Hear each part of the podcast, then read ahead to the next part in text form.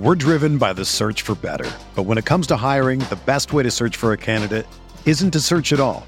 Don't search match with Indeed. Indeed is your matching and hiring platform with over 350 million global monthly visitors, according to Indeed data, and a matching engine that helps you find quality candidates fast. Ditch the busy work. Use Indeed for scheduling, screening, and messaging so you can connect with candidates faster. Leveraging over 140 million qualifications and preferences every day, Indeed's matching engine is constantly learning from your preferences, so the more you use Indeed, the better it gets. Join more than 3.5 million businesses worldwide that use Indeed to hire great talent fast. And listeners of this show will get a $75 sponsored job credit to get your jobs more visibility at Indeed.com slash BlueWire. Just go to Indeed.com slash BlueWire right now and support our show by saying that you heard about Indeed on this podcast. That's Indeed.com slash BlueWire. Terms and conditions apply. Need to hire? You need Indeed.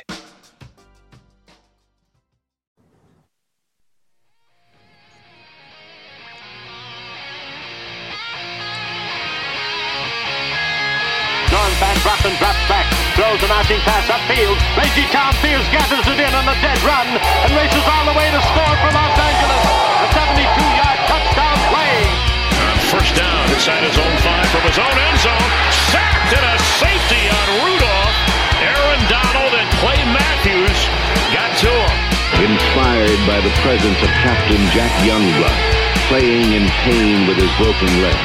A savage Ram defense They hand it to Steven. Great jump cut. 45 Sees a hole burst through it. 20. Side steps a tackle, runs left. 25 still on his feet. 46 yard goal by number 39. running back, number 29, Eric Dickerson. Johnny Hekker, a high school quarterback, is going to throw. The fake is on, and he's got a first down to Stephen Bailey. Mike Jones made the tackle, and the Rams have won the Super Bowl. Talk Radio with Derek Ciapala and Michael Stewart. We really need to get that intro changed. We really do. Because Tommy's here all the time now, and it just says Michael Stewart and Derek Ciapala. Nah, we're a threesome, and the Rams are also pulling off a win today as well. 17 16, ugly, horrifyingly ugly. Lots of head chicken, lots of penalties. Nonetheless, here we are with Michael Stewart, former LA Rams defensive back, and Tommy Avants. Guys, how you doing? Doing well, my brothers. Fantastic. Fantastic. What a game, dude. Now, when you saying when you're saying what a game, are you saying it in this kind of like, uh, man, what a game, ugh. Or wow, that was a great game? Which one? Which one is it? What do you think, dude? It was embarrassing. this to watch that bad football on both teams.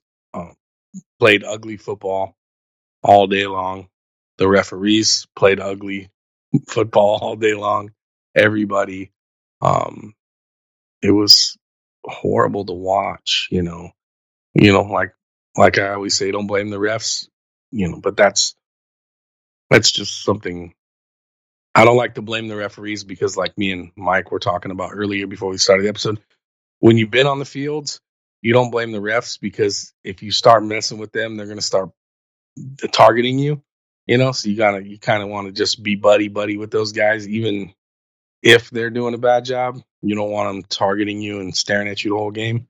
But I can understand from the average fan's perspective especially a fan who's never played the game and watching football, yeah, they're going to see it on TV. And because you, especially when you're watching it on TV, oh man, you get with the high definition technology that we have now, it's so egregious that you can see it. I get why fans get upset. I get it. Like, I totally understand, guys. What do you think, Mike?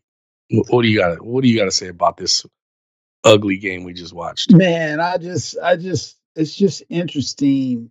I just keep going back in my mind, having been in the preparation mode week in and week out for games, all the information, even now there's more information available, you know, whether it's, you know, iPads or whatever technology as you were speaking of that they use.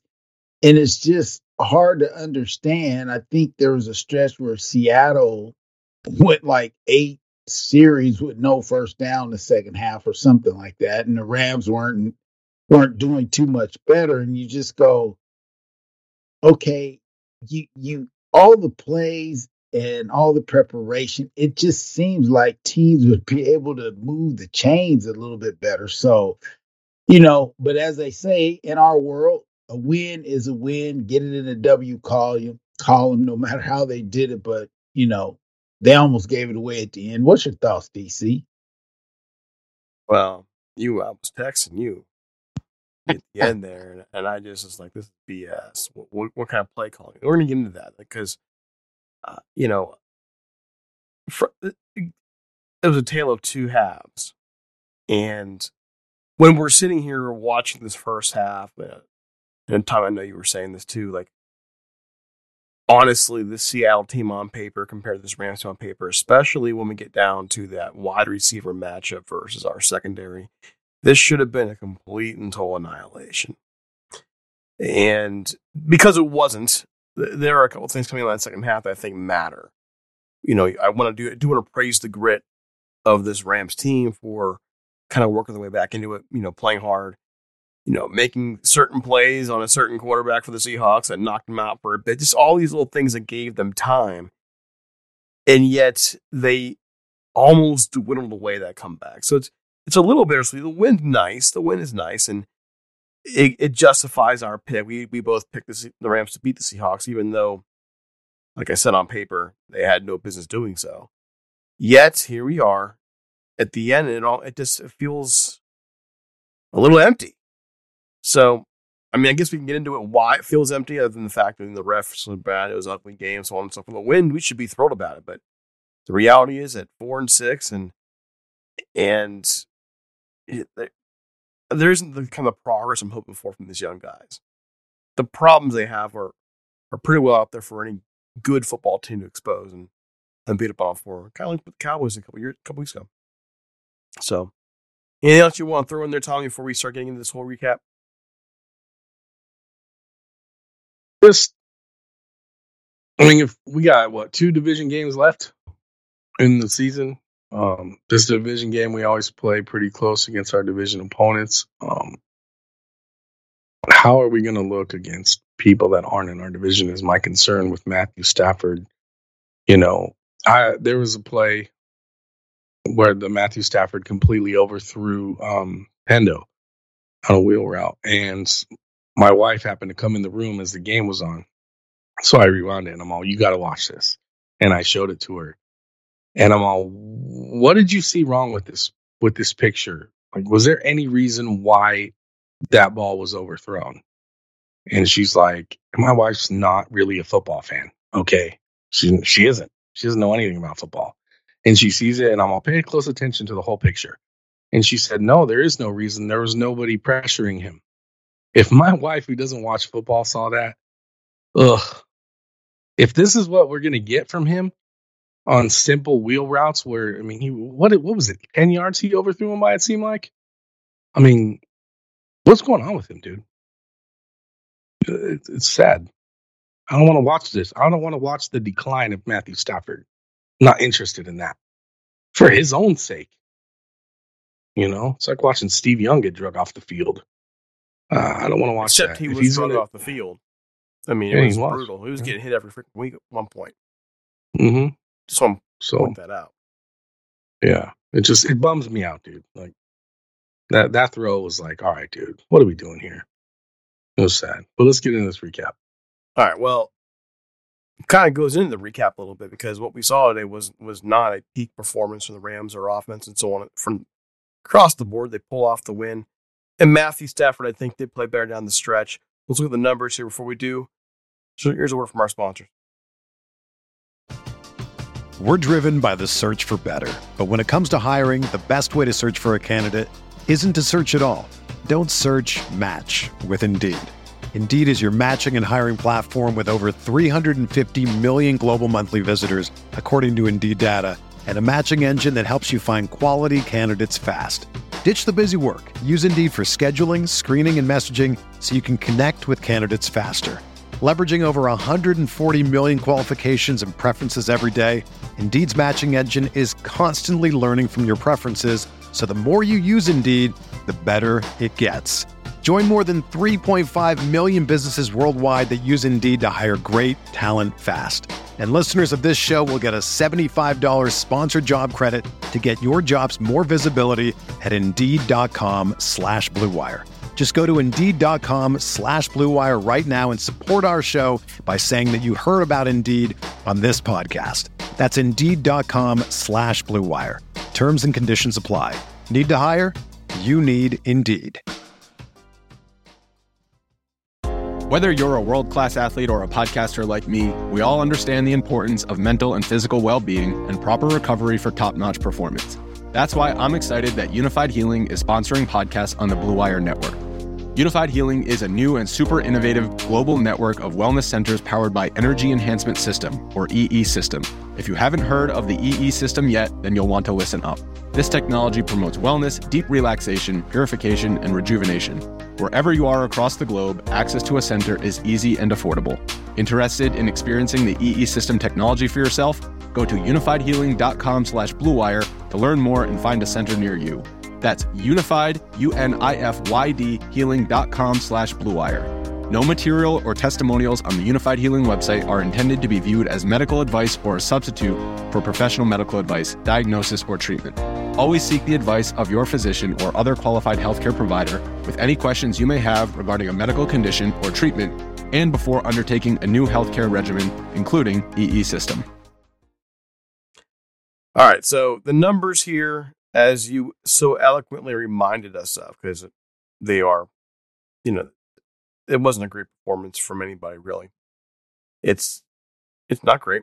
But the Rams at 21st downs to 16 for the Seahawks. Third down efficiency was ugly across the board. Two of nine for the Rams, five of 15 for the Seahawks. Total yards, 291 for the Seahawks, 267 for the Rams. Total plays, 359 in favor of the Seahawks. Yards rushing, 27 attempts for 82 yards, 21 attempts for the Seahawks and 68 yards. The Rams won that battle. Was three yards a carry for them, 3.2 overall. Uh, passing wise, the Seahawks 223, Rams 185, yards per pass 5.8 for the Rams. Rams allowed one sack. Seahawks allowed two, although it felt like Geno Smith was under a lot more pressure than that. Easter interception, nine punts total in the game between two teams, both averaged well, 2.6 for the Rams, 2.5 for the Seahawks. And here we go. Nine penalties for 92 yards for the Rams, 12 penalties for 130 yards for the Seahawks. Pretty brutal. Time possession 32 minutes, 6 seconds for Seahawks, 27 54 for the Rams. Overall, not not great if you're looking at the individual highlights. It's not much better for really anybody. But we look at the Rams, a couple things I want to point out. Leading receiver, Puka Nacua, five catches, 70 yards. Nobody had more than 28 yards. Nobody. Tutu Atwell, one catch, 17 yards. Give the man the freaking football, three targets. Cooper Kupp got hurt again, one catch, 11 yards. Hope he's okay. I, well, I guess we'll find out on the other side. Uh, DK Metcalf, five for 94. Tyler Lockett, 351. And I keep waiting for the Seahawks to get Jaxon Smith and Njigba more involved. He has six targets today. Uh, that's a missing piece in my view, but that's a different story for a different team. So there it is, guys. Going to you first. Mike, I'm going to you first, Mike. Uh, what are your first thoughts as you hear those numbers and hear about some of these individual performances? Well, it's interesting that uh, you know pretty much if you go down the, the columns, that you know pretty well evenly matched uh, down the stretch, except for the penalties, and that will always get you too many penalties, especially at the wrong time. Is going to always come back to haunt you. Now, my question to the fellas in our audience is simply this: How come we don't stick with the run a little bit more. I, I just don't understand it. Why don't we just stick with the run? Fellas, quickly. Because it's boring. Sean McVay doesn't like to run the ball because it's boring. He wants to throw the ball all the time.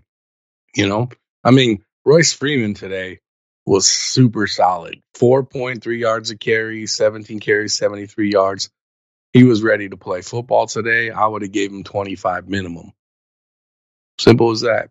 You're as a coach, your job is to win. Doesn't matter how you win.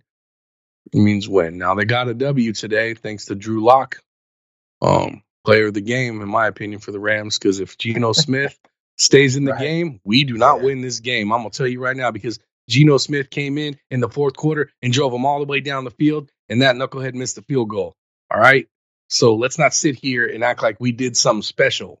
We got lucky, straight up and down. Geno Smith doesn't get hurt, we don't win. You guys agree with that? You're here. I do. Shit. It's ridiculous, dude. Everyone's all jumping up and down on Twitter. I'm like, man, boy. and that's what and that goes back to what we talked about um is, you know, earlier, I think on the last episode, we talked about how you know, nobody wants to have their Sunday ruined. The average fan wakes up in the morning on Sunday, you know, and it's Sunday. I, man, that feeling is the greatest feeling. I woke up this morning just because I'm a huge fan of this sport in general, not just a Rams fan. So every Sunday during football season since I was a kid, it's my favorite day of the week, man. And I don't want you nobody wants their Sunday ruined. So I get the short-sighted view within, you know, this 24-hour period we call Sunday during the football season that people want to end their day on, on a good note. I get that. Um, but getting a win like this, whatever, dude. Just because I know what's coming. I mean, we lost Cooper Kupp today, uh, you know, and I'm interested to see what this offense looks like if he's going to be injured out and out for a while again. Because the offense, when he, when, you know, me and Derek talked about this, the offense when he was on IR in the beginning of the season was more efficient and better. And then when he came back, because they didn't know what to do with him and Puka because they're essentially the similar style of player. Um, and when you have them both on the field at the same time, um, you know, it can become an issue. And I did like that they started to go to Tutu today. They went to him for two big plays. He didn't catch the ball, but he he he got the flag, which is the same thing. It doesn't matter how you get the yards; it matters that you get the yards. Um, and they were starting to to you know feed him a little bit, which you know it changes the game plan as far as the defense is concerned. If they don't, if you don't have a deep threat, the defense is you know they're going to tee off on you a little bit. So it was just an ugly game in general. I don't mean to sound like a buzzkill to anyone who's going to listen to this episode, but it was it was an ugly win, and we're going to go into Arizona next week and play a very very fiery, tough Cardinals team. They looked good again today. They did not get the win. You know, um, Kyler Murray played a couple of made a couple of bonehead moves here or there, but that team in general is is playing well. So it's going to be an interesting game next week for sure. But we'll get to that in the middle of the week. Oh, we, we called that one to be a loss, didn't we? When we went through schedule. We we did. We did. We did. But you know, we'll see. we'll see. The the thing about that game to me is that with today, it's still a W. And if we're looking for W's, they we should, you know, be happy with it. Yeah, like I said, it's bittersweet. You, go out there and you see this team, especially the first half, does not look good. And, and to me, that was the hardest part for me overall. Was as you're watching this game and you're seeing a team that's been off for two weeks, they get a chance to get healthy, get some roles straightened out. I honestly, I picked, I picked the Rams to win this game because I thought they would square some things away. They would, after two weeks off against a team that really, to me, the Seahawks have not played well in a while. So I just thought in that context, we'll see a good performance from them. Little did we know that the Seahawks wouldn't play all that well either, honestly. So, you know, I, I look at this game and yeah, be grateful for the win we talked about the main key point for the Rams overall is that with this young team, we want to see them grow. We want to see them grow. And I think we still, especially up front, I, I liked the pressure they got on on Smith today. I really did. I didn't like some things I saw in the secondary. I didn't like some of the things we're seeing in terms of play calling. Uh, at this point, like you're talking about before Tommy Tutu Atwell needs needs the football more. So that creativity is not there that they need. So that's the, that's the thing for me that really kind of, you know, kind of is, is the buzzkill. And, and yes, Tommy, by the way, you sound like a freaking buzzkill, man. They won. I just wanted to kneel you a little bit because why not? Yeah, they they won, but they look like trash, dude. They look They like did didn't look like trash. I'm just giving you a hard time. Yeah, they look. You, want to get me fired up? Let's do this. I mean, You want it's me not hard to get you fired up. No, no, it's not. It's not you know hard. me. All you got to do is poke the bear, and I'll come alive. Yeah, I they just- look like just hot garbage. Tyler Higbee needs to get off my damn team. That dude. Listen, I'm gonna get into that real quick. Let me tell you something. I've stood face to face with Tyler Higbee in person multiple times at training camp. Okay, face to face, and when I mean face to face, that means my five foot 11, 225 pound butt is looking up at him and feeling like a toddler, and I'm not a small guy. Okay, but he made me feel like a small guy, and that dude in the first quarter had an opportunity to take Witherspoon and put him in orbit. I mean, he could have. I rewound. That's another play that I rewound for my wife as she was in the room. And I said, Look at this. And she's like, What is he doing? Why is he backing up? And why is he letting him just run, you know, run around him towards the inside? I'm like, I have no idea. As soon as he first got his hands on him, Tyler Higbee's twice the size of Witherspoon. All he had to do is just give him a giant shove, and that guy's on the back of his helmet. I mean, these guys are football players. I'm not seeing enough aggression from from some of these guys. I was meaner than hell when I was on the field. Off the field, I'm the nicest guy in the world. On the field, I'm I'm terrifyingly mean, dude, because that's it's a barbaric sport, and I'm seeing Tyler Higbee out there playing patty cake. Get him off our team. The dude's been on our team since Jeff Fisher was our coach. We can't. I mean, he's apparently the best tight end in Rams history. That's that's our measuring stick. This guy, no, no, no, no, no. Wasn't Jim Get off my team. tight end? So, Tommy, do you say, does that mean you have the switch? Absolutely. Do you know how to turn it on and then turn it off? Turn it off as soon as my favorite part of the game was after the game. You know, like when you're, it was fun when you were in high school. You know, when you walk across Right, the field right. and you all clap each other's hands.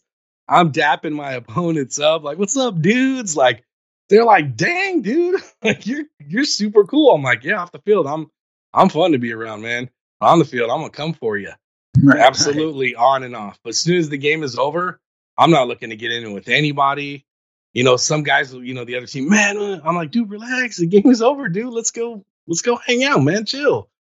Yeah, absolutely on and off switch. 100%. Yeah, I definitely agree with the the Higbee. I mean, when you when you have that type of size, you got to do something with it. But I was talking to uh my oldest boy this week, and we just we just look at all the non-aggression on all the levels, and just you know, guys don't really want to tackle. And I I get the rules and all that stuff, but at the same time, you have to put yourself in the position. I'm going to actually make the ref throw that flag on me because that's what he's going to have to do. Because I'm, like you said, I'm coming for you.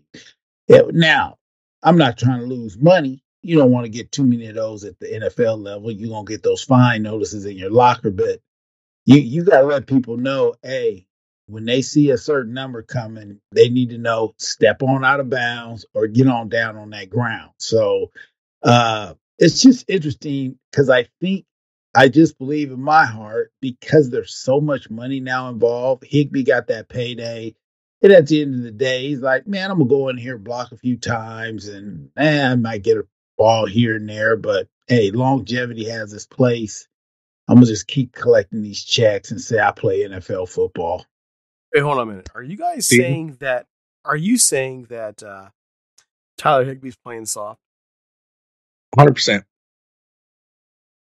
Soft He's like too, he bubble looks like a professional wrestler. I've seen him in person. He's a freak of nature.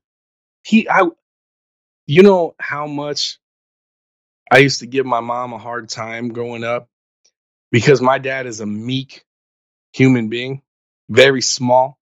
Okay. And I used to give her a hard time when I played football. I'm like, Mom, couldn't you have a kid with a guy that was 6'5, like 260? So I could have been a bigger guy. Like when I see a guy like Tyler Higbee, I'm like so jealous. I want to be that large. That dude, as mean as I was on the field at my size when I played 5'11, 205 when I played, I hit like a guy who was 6'5, 260. So when I see a guy that big and I see him playing patty cake with a DB, it makes me angry. I'm like, what are you doing? Shoot that dude in the orbit. Make him never want to get near you again, bro. Like you don't have to uh, to get a fine to to assert your dominance unless we're just going to take the pads off and play flag football. All he had to do was shove him in the chest with both arms right at his shoulder pad level, and the dude would have did a backflip. And he never would have blitzed again on that side if Tyler was over there. Never. He would be like, nah, coach, I'm not blitzing, dude. You see what he did to me, yo? No, I'm good. Uh, you got to assert your dominance out there and, and, get the your opponents to respect you. And the only way you're going to do is kick their butts, dude. If you don't want to kick nobody's gut butt, go play baseball, man. Get out of here. It was a point a couple weeks ago. I'm trying to remember which game it was. They kind of they kind of blend together at this point. It it was early in the game, and a ball was put right into his hands, and defender just knocked it out of him, knocked him right in the in the chest, and didn't hold on. And it wasn't even. It was more along the lines of he heard the footsteps. Is what it was. Like you dude, you're six foot four, two hundred fifty plus pounds. Well, how are you feeling footsteps from a guy who's six foot one, one eighty five? So you guys talk about him being soft. This has been a complaint of mine for him, just kind of privately. Didn't really want to talk about it. I've been feeling this way for a while now. Like, dude, you're a tight end. You're not this dainty little. No, let's just say it this way. At this point, I think Tutu Atwell is playing tougher than he is. Hundred percent. And that's a horrible 100%. thing. That's a horrible thing to say about somebody. But listen, I call my own teammates. out. I'm not afraid to call on anybody on this team. It's just we have to hold, you know, as content creators, it's, it's our duty to, to, to be honest. You know, I'm not going to sit here like, for instance, when I tweeted that out, when I took the video in the first quarter, I, I, I rewound the TV. I took a video of that play and I, and I just tweeted it out with the, you know, and I said, get Tyler Higbee off our team, man. He's trash. I can't deal with this anymore. I'm tired of it. We can't find a better tight end from 2000. I mean, this is Jeff Fisher's tight end. Sean McVay, you haven't been. You you drafted uh, Gerald Everett and you passed on uh, uh, George Kittle, knucklehead. Um, you haven't been able to find a tight end all these years to replace Tyler Higbee. You drafted Davis Allen. Every time he comes in the game from Clemson, he looks pretty damn good. Why don't you give him a chance? Stop, rinse, repeat. I'm so sick of it, dude. I'm so sick of watching the same. It's it's like watching paint dry, man. Doing the same thing over and over it's like it's like uh, the definition of insanity, right? Doing the same thing over and over and expecting a different result. I'm sick of it at this point. I'm sick of watching that definition of insanity every Sunday when it comes to coaching and effort from this team. And I'm talking about the effort of the veterans, not the rookies. The rookies are fighting for their lives because they want to be here. But the veterans, the ones that came back and, and signed off on Sean McVay's retooling or whatever you want to call it, you got, you know, what, four dudes? You know, what is it? Three dudes, four dudes? Uh, Stafford, Kupp, Donald. That's it, right? The three Musketeers. And came back. And, and, and what am I seeing? I mean, Aaron's doing his thing, you know, but he's not being as dominant as he normally is. It is what it is, you know. But I'm more frustrated. And then uh, obviously Tyler Higbee, he's a veteran. He's a he's a he's been on this team forever. I'm not seeing it from those guys, and that's why I'm upset. I'm not upset with the young guys. They're gonna make mistakes, but I'm upset with the guys that are supposed to be leading the charge and teaching these guys how to be professionals, um, from the coaching staff all the way down to the three musketeers. And that's what I'm going to continue to call them because right now they're playing like the three stooges a little bit. I'm going to give Aaron some slack though because he's my man and he's my favorite player of all time. Uh, I don't like to throw him into that one, but maybe I'll just swap him out with Higbee and call the other guys the Three Stooges. Aaron is it holds a special place in my heart for life. You know, um, he's just in there as you know a product of circumstance, I guess. But I'm just bummed out at the Can I- effort. that for me, it's all always about effort. uh, not trying to interrupt, but I just wanted to get a clarification from you. What do you mean by what do you mean by the veterans? I mean, because I, I don't see, I see the veterans giving an effort.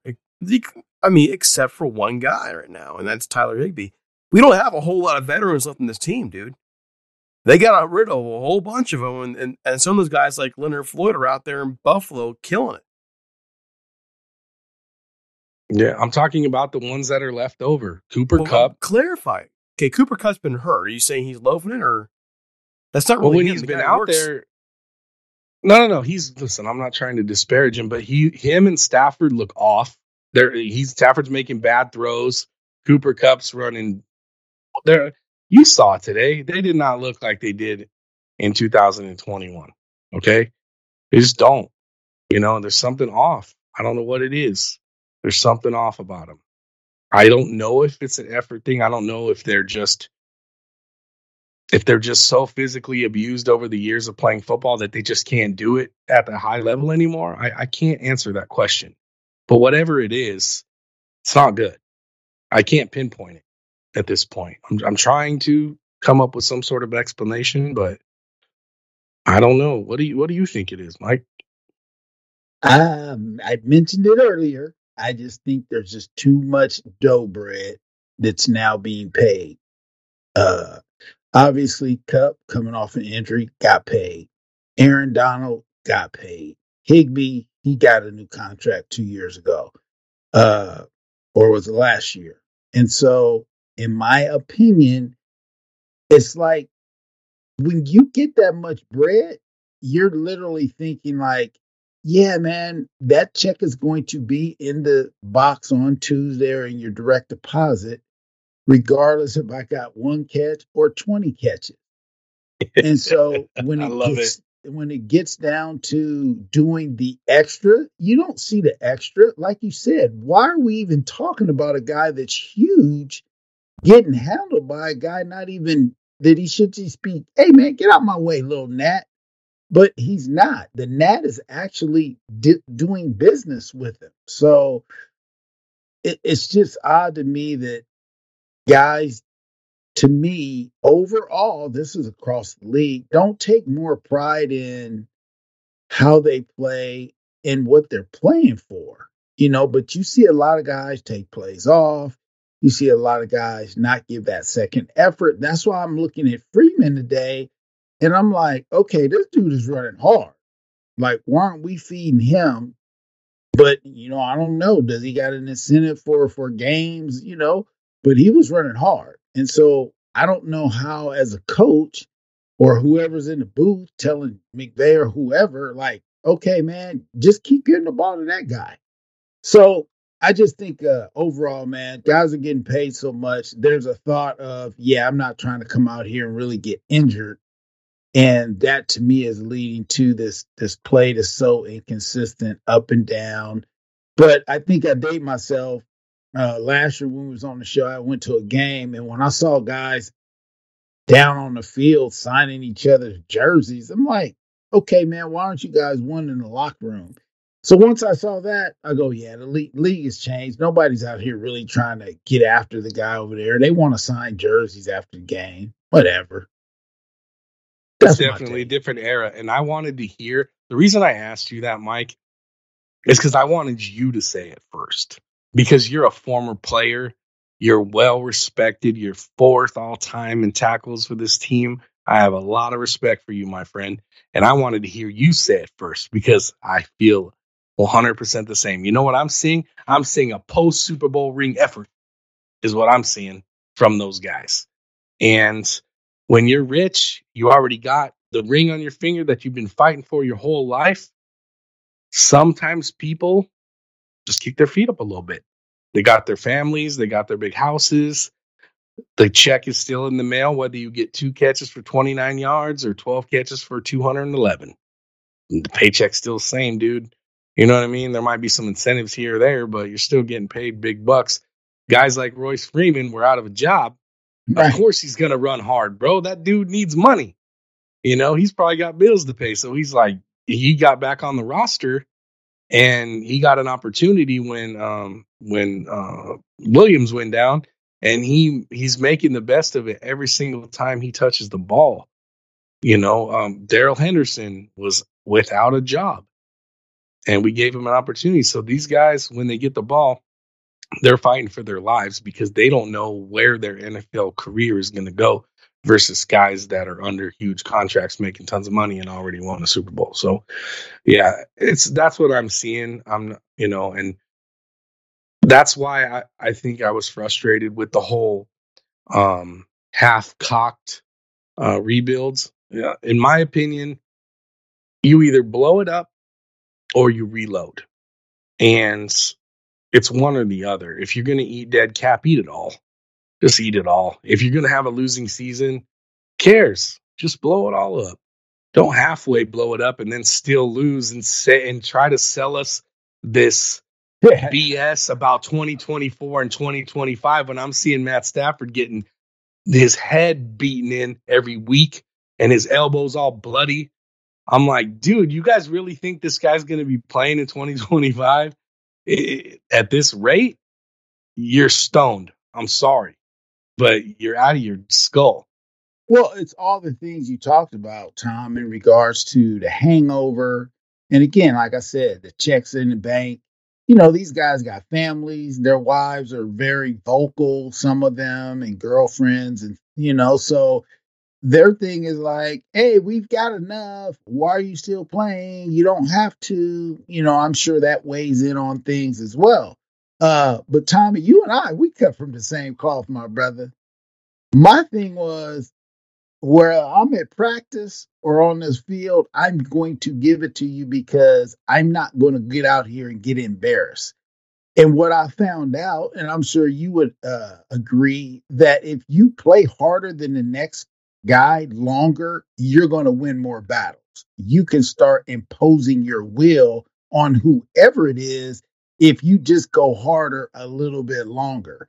I don't really see that anymore, you know, a guy really wanting to. So even though I was never a real big Kobe fan, you know, I probably respect him more after he's retired and then, you know, obviously he's gone. But just the stuff you read about how he practiced and what he did to guys, and he, he told guys was last year, he said, wait you MFs, wait till next year when I'm up in the in the office. I'm gonna get rid of all of you. And so I just thought that was funny because it's like he's like, Yeah, you you sorry dudes, y'all don't want to play. Wait till I get up in the office. I'm gonna make sure we get rid of all of you guys. But that's a certain breed, you know. Jordan is cut from that cloth, you know, Magic, Bird. Those dudes were cut. They didn't care if they had a pickup game I'm getting ready to give it to you. And so it didn't matter how much money they made or didn't make. They wanted to go out there and compete. And so that's what I just see this missing. And so, you know, when I look at the schedule, I look at it and I go, man, we could literally probably win four of the six games. But then you go, not with the effort today. So I don't know. What you guys thought? All right, hold on. We gotta actually get it out here real quick. So before we even get to those thoughts, PrizePicks is a is the largest daily fan sports platform in North America. They are the easiest and most exciting way to play DFS. It's just you against the numbers. Instead of battling thousands of players, including pros and sharks, you pick more than or less than two to six player stat projections per week, and then watch the winnings roll in. And now, with the basketball season here, you can you can now pick combo projections across football and basketball from the Specials League. That's a league created specifically for combo projections that includes two or more players from different sports or leagues. For example, LeBron James plus Travis Kelce had 10.5 point combo, three pointers made, and receptions. Oh, and also want to play alongside some of PrizePicks' favorite players like rapper Meek Mill or comedian Andrew Schulz. You can now find the community plays under the promos tab of the app to view entries from some of the biggest names in the PrizePicks community each week. Now, get this. Um, I don't know if you guys noticed it, but there was this massive amount of injuries this weekend. Killing my fantasy team, by the way. Killing it. Uh, brutal. PrizePicks offers a reboot policy so that your entries stay in play even if one of your players gets injured. So for football and basketball games, if you have a player who exits the game in the first half and does not return the second, that player is rebooted. PrizePicks is the only daily fantasy sports platform with an injury insurance policy. So, do you have the skills? If you do, you can turn 10 bucks into 250 with just a few taps. Go on over to Rams Talk. Sorry, go over to prizepicks.com forward slash Rams Talk. Can't believe we almost messed that one up. One more time. Prizepicks.com forward slash Rams Talk. Use the code Rams Talk for a first deposit match up to $100 and get in the game. It's PrizePicks. Daily Fan Sports made easy. So you guys are talking about, you know, kind of this disappointment overall and afterward. I think when we're looking at the, the overall direction of the franchise right now, I'm still encouraged. I just, I'm not as optimistic as I was, say, in weeks two and three when this team played a lot better. I think the bigger concern for me overall is, I mean, I hate, I hate to be that guy, but they're winning. Like they won today. That's actually a bigger concern to me because when you're trying to get new talent in, I'm not saying they go tank. I'm not. I'm not advocating. I'm not advocating outwardly for tanking. of course, they should try and win. What I'm saying is, a, a, a franchise direction is, has been decided. You don't want to admit that. I don't think. When this year started, like, we had so many different Rams fans talking about they can go ten and seven, they can go do this, they can do that, and and we still got talent here, and they're going to be even better next year with all this stuff. And it's not really a rebuild. BS. It's a rebuild when you unload 75 million in dead cap. And with the rebuild comes or comes this retooling, this restructuring, this rebuilding of a franchise. And like Tommy, like you said, it really needs to be from the ground up. They didn't go from the ground up. They kept the nucleus. And yet I think the nucleus is what's actually malfunctioning right now. Would you agree? Yeah. Is that what you're saying?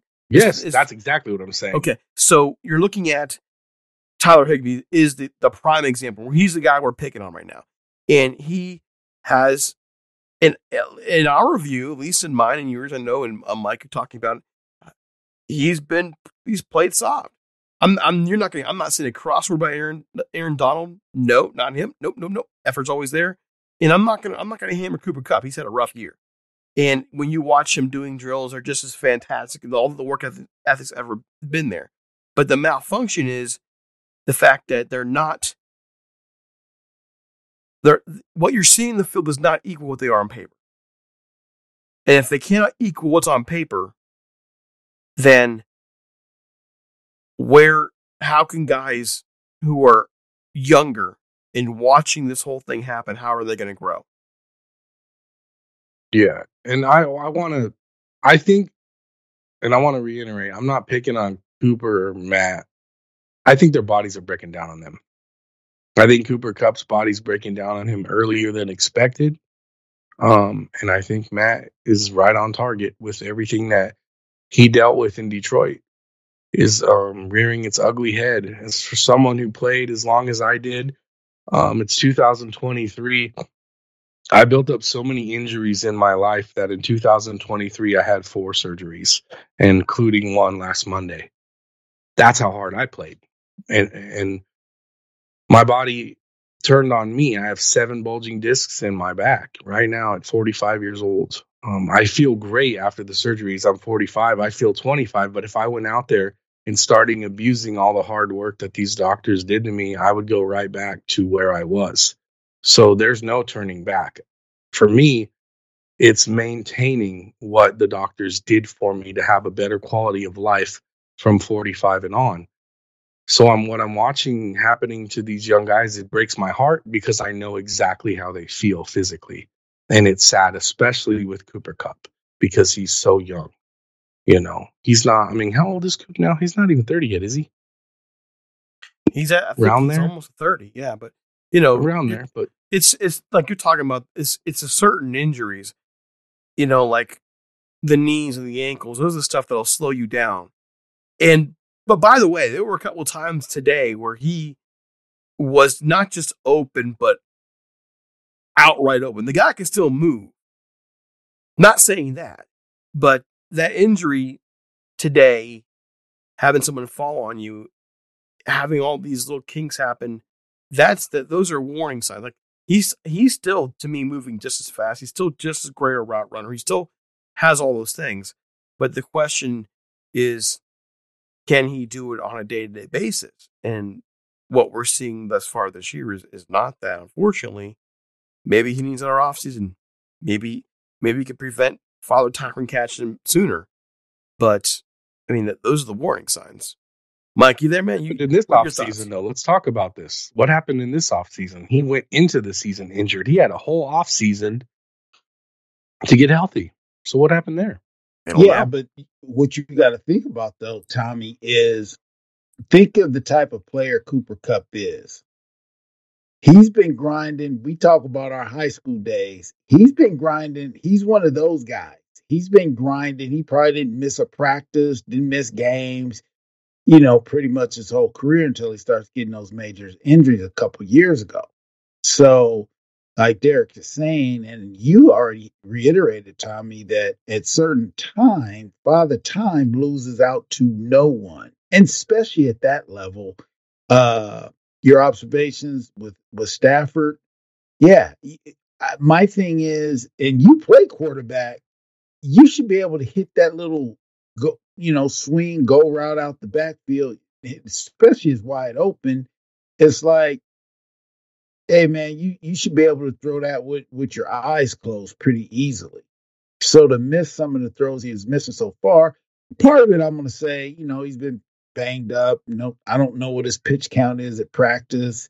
You know, they are they are coming off a bye. You know, a little more sloppy list. You think it would be better play, but you usually play better when you're going week to week uh, as opposed to a bye week because it just kind of throws out your mental and, and physical rhythm. But I just think all things uh, considered, uh, a guy like Cooper Kupp, when I looked at that play, he was trying to almost kind of get out the way, ended up getting rolled up. So to me, that's a guy not playing full speed. You're just kind of playing when you got to play this game full speed at all times. You're less likely to get hurt. But it looked like to me he was trying to kind of seal an edge, but then not get hit too hard. And then next thing you know, his legs were up under him. So anyway, that's my take on it. But I, I definitely agree with you, Tommy, that it's just father time for a lot of these guys.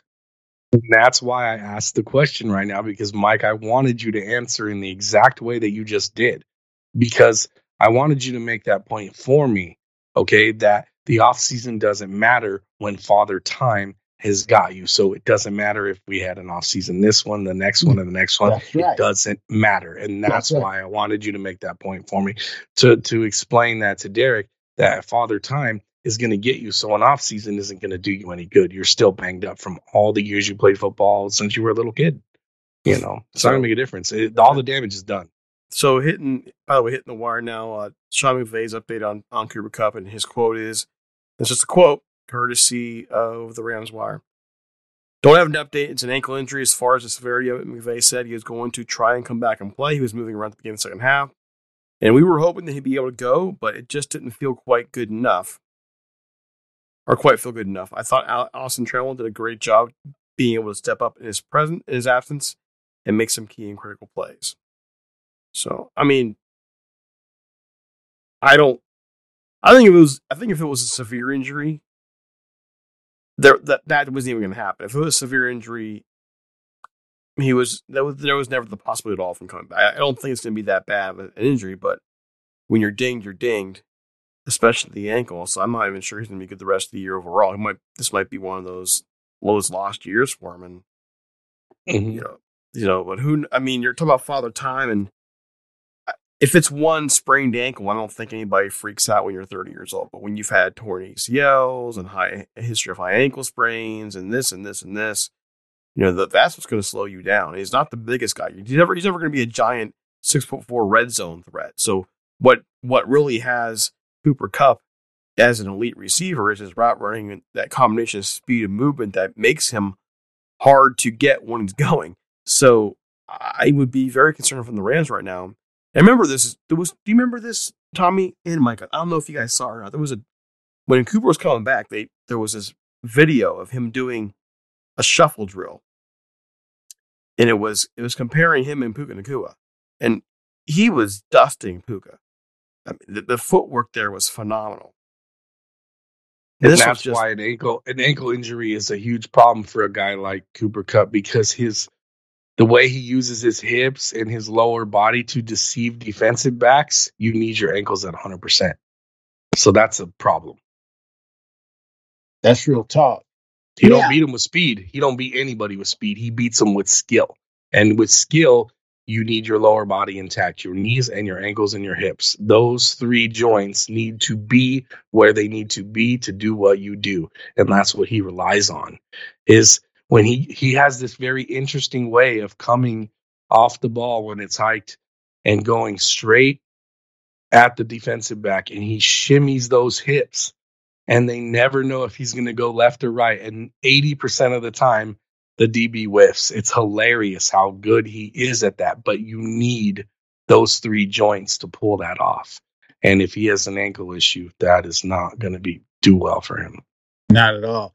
Now do you guys uh, did you notice towards the end of the game when the Rams were uh, trying to get in the end zone? Uh, Ben Skowronek was in. He came in, came in motion, and he actually blocked out. Actually, on the uh, I think it was Darrell Henderson when he scored that touchdown. But they actually require their receivers to actually really block, and so again, by the time you actually are blocking, you're not really just kind of standing in front of a guy. I mean, Schroeder came and he he took a guy's knees out, which I'm like, I don't think that's legal, but he got away with it. Uh, so that's another thing that that again puts you in what we would say a little bit more of harm's way when you actually have to go in there and actually bang. So to uh, Tommy's point, uh, for a runner, a DB. That's why I knew my career was over when I had that plan of fast that last year. And it was like, yeah, I couldn't even get away from linemen in practice. I'm like, yeah, this is not going to end well. So it was good to get get out of there with 10, but to come and try to go get surgery and do something, no. Once them wheels are, are gone, it's time to sit it on down at the, at the, at the specialty receiver position. So uh yeah, it'll be interesting. But I, I still think that uh, you know, when we look at these records, I don't know if we'll get to it today, but I, I, it seems like they should be able to win four to six. We well, we we previewed on the last show. We went through the remainder of the season, and I ended up with. I think we both ended up with a total of six wins, right there. Yep, six and eleven. Which which is completely useless if you think about it. It's like it's like purgatory. You don't go to the playoffs and your draft pick is like in the middle of the first round, so it's kind of a waste. It sucks. I hope that's not the case, but whatever. It is what it is. Um, Mike, real quick, how old were you when you played your last game? I was what 30? Yeah, my last game 31, my, 31, 31 my last football game I ever played was a huge gap in between the two last games. Let's just let's just say that. So I think my last game I played on a consistent basis was age 24 or 25 maybe. And then I stopped playing football and um, in my early 30s, I want to say it was 32 or 33 maybe. I played an alumni high school football game for charity. So my high school played against our rival in a, a charity event. Basically, anyone who wanted to play in the game that was physically able to, um, from any class, could play in the game. So we had guys from anywhere from class of 2011 which was the year that we played the game, all the way up until class of 93. I was class of 96. So I was in my early 30s and I ended up moving down to outside linebacker for the game because a lot of the younger guys were faster and younger than me. So they said, Hey, Tommy, instead of playing strong safety in this game, why don't you let me play strong safety and you play outside linebacker? All you got to do is cover, curl the flat and, and tight ends and, and running backs. And then you can blitz as you see fit. I was like, dude, that I, I've never done. I never played linebacker before. That'd be great. So I did. Anyways, point being is I was in my early 30s and we played the game. We kicked butt. We won 34 to six. It nice. was it was a fun night.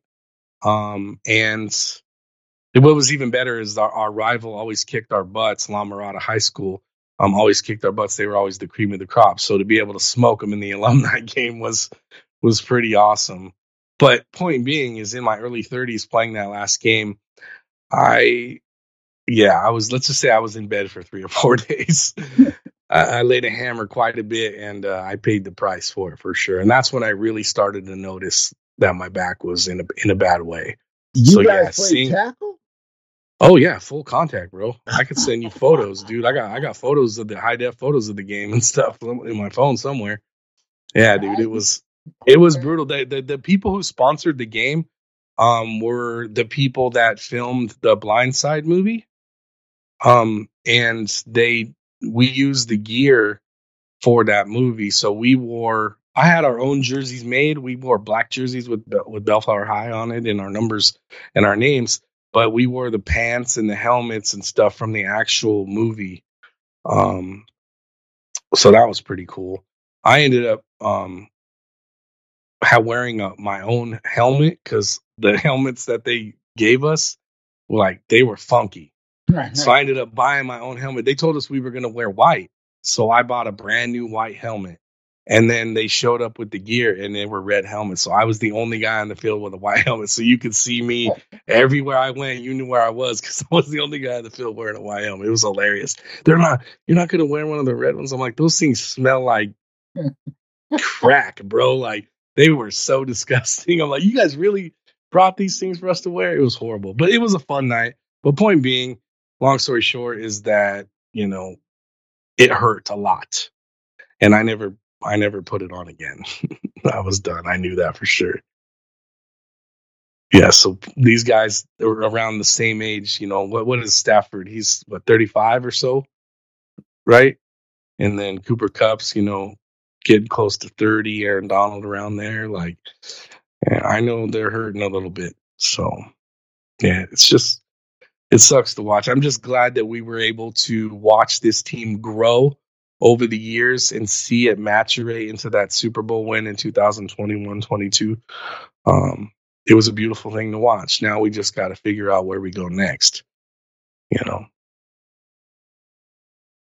Well, there's a lot of ways to go, but first part is having a great draft, the second great draft in row. And mm-hmm. I think I think that was a focus last year, and they did a good job of it. So I mean, there's there's there's hope there. There's there's something very dour podcast for it being a a post game where there was a win. Just was an ugly win, and it was an ugly win that exposed a lot of problems that were already just annoying, but now as you're getting close to the end of the year and you know that you know that's not going to get any better. Usually, if it's going to get better, you'll see it after the bye, but that's not what happened. So, but guys, it's time to go. We've been we've been chopping it up now for almost an hour now, and it's time for us to roll on out of here. Any final thoughts, Mike? We'll take you first. My Any final, thoughts? thoughts are simply, I would like to see at least where you defend your home field uh, if you just won all your home games, you're going to always be, you know, a 500 team. Uh, make it make it hard for a team to come in your spot and win at your place. Tommy, how about you? I just want to see out first and foremost. I want to apologize for the fans of this episode. I'm sorry if I seem like a Debbie Downer. I'm just pissed off at the effort. Um, yeah, yeah I, I, effort is huge for me. I don't. If we lost today, and the guys were fighting for their lives, I would be in such a better mood. And I know that sounds weird because we won, but they didn't deserve that win. In my opinion. They did not. And if Geno Smith didn't get hurt, they would have they would have lost the game anyway. So it doesn't matter. I want to see a better effort from these guys. I want to I want them I want them to show that they want to be there. And it's mostly on the older guys. The younger guys are fighting for their lives and fighting for their jobs and fighting for money. I get it. Um, so next week against Kyler Murray and the Cardinals um, in Arizona, they are going to give the Rams all that they can handle, and they are going to come with effort and they are going to fight because I've been watching them the last two weeks. And just because they didn't win the game today doesn't mean they weren't fighting. I was watching it on the Red Zone channel because I knew that they're our next opponent. So I was scouting them and they want to fight. So, Rams, you better sack up because they're coming for you next week, yo. That's it. That's all I got, gentlemen. I'm gonna I'm gonna somewhat disagree. I think they played like hot cards. I think we saw some moments there, especially from guys like Tyler Higbee, who didn't really didn't really show up a bit. And I've been getting more and more disappointed with him ever since that breakout year he had in 2019. It's not here nor there. They played like garbage the first half, but they did play like a much more complete football team the second half. And they, regardless of an injury, they could have rolled over playing like guards in that first half and didn't do anything in the second half. And instead, they came back and they got a win. They, they deserve credit for that. So I'm, I'm not so hardcore on it as you are, but nonetheless, that they need to see see more from the guys who should matter. That's what you're paying them for.